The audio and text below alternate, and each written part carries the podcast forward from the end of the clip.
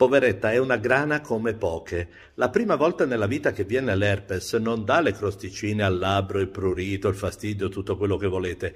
Si riempie la bocca di bollicine e fa un male bestia. In più possono avere anche febbre alta, per cui il risultato è che questi bambini non mangiano e non bevono per il dolore alla bocca, hanno la febbre alta e dopo pochi giorni sono uno straccetto.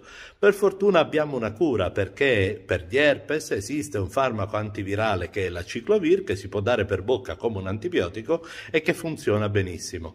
Dopo che la malattia è passata, il discorso si chiude lì, non ci sono complicazioni, insomma normalmente no, a distanza di tempo si possono ripetere delle localizzazioni esterne. Quello è il famoso herpes al labbro che tutti conosciamo. Stai ascoltando Dottor Beppe di Pediatalk. Cercaci sui social o vai su pediatalk.it.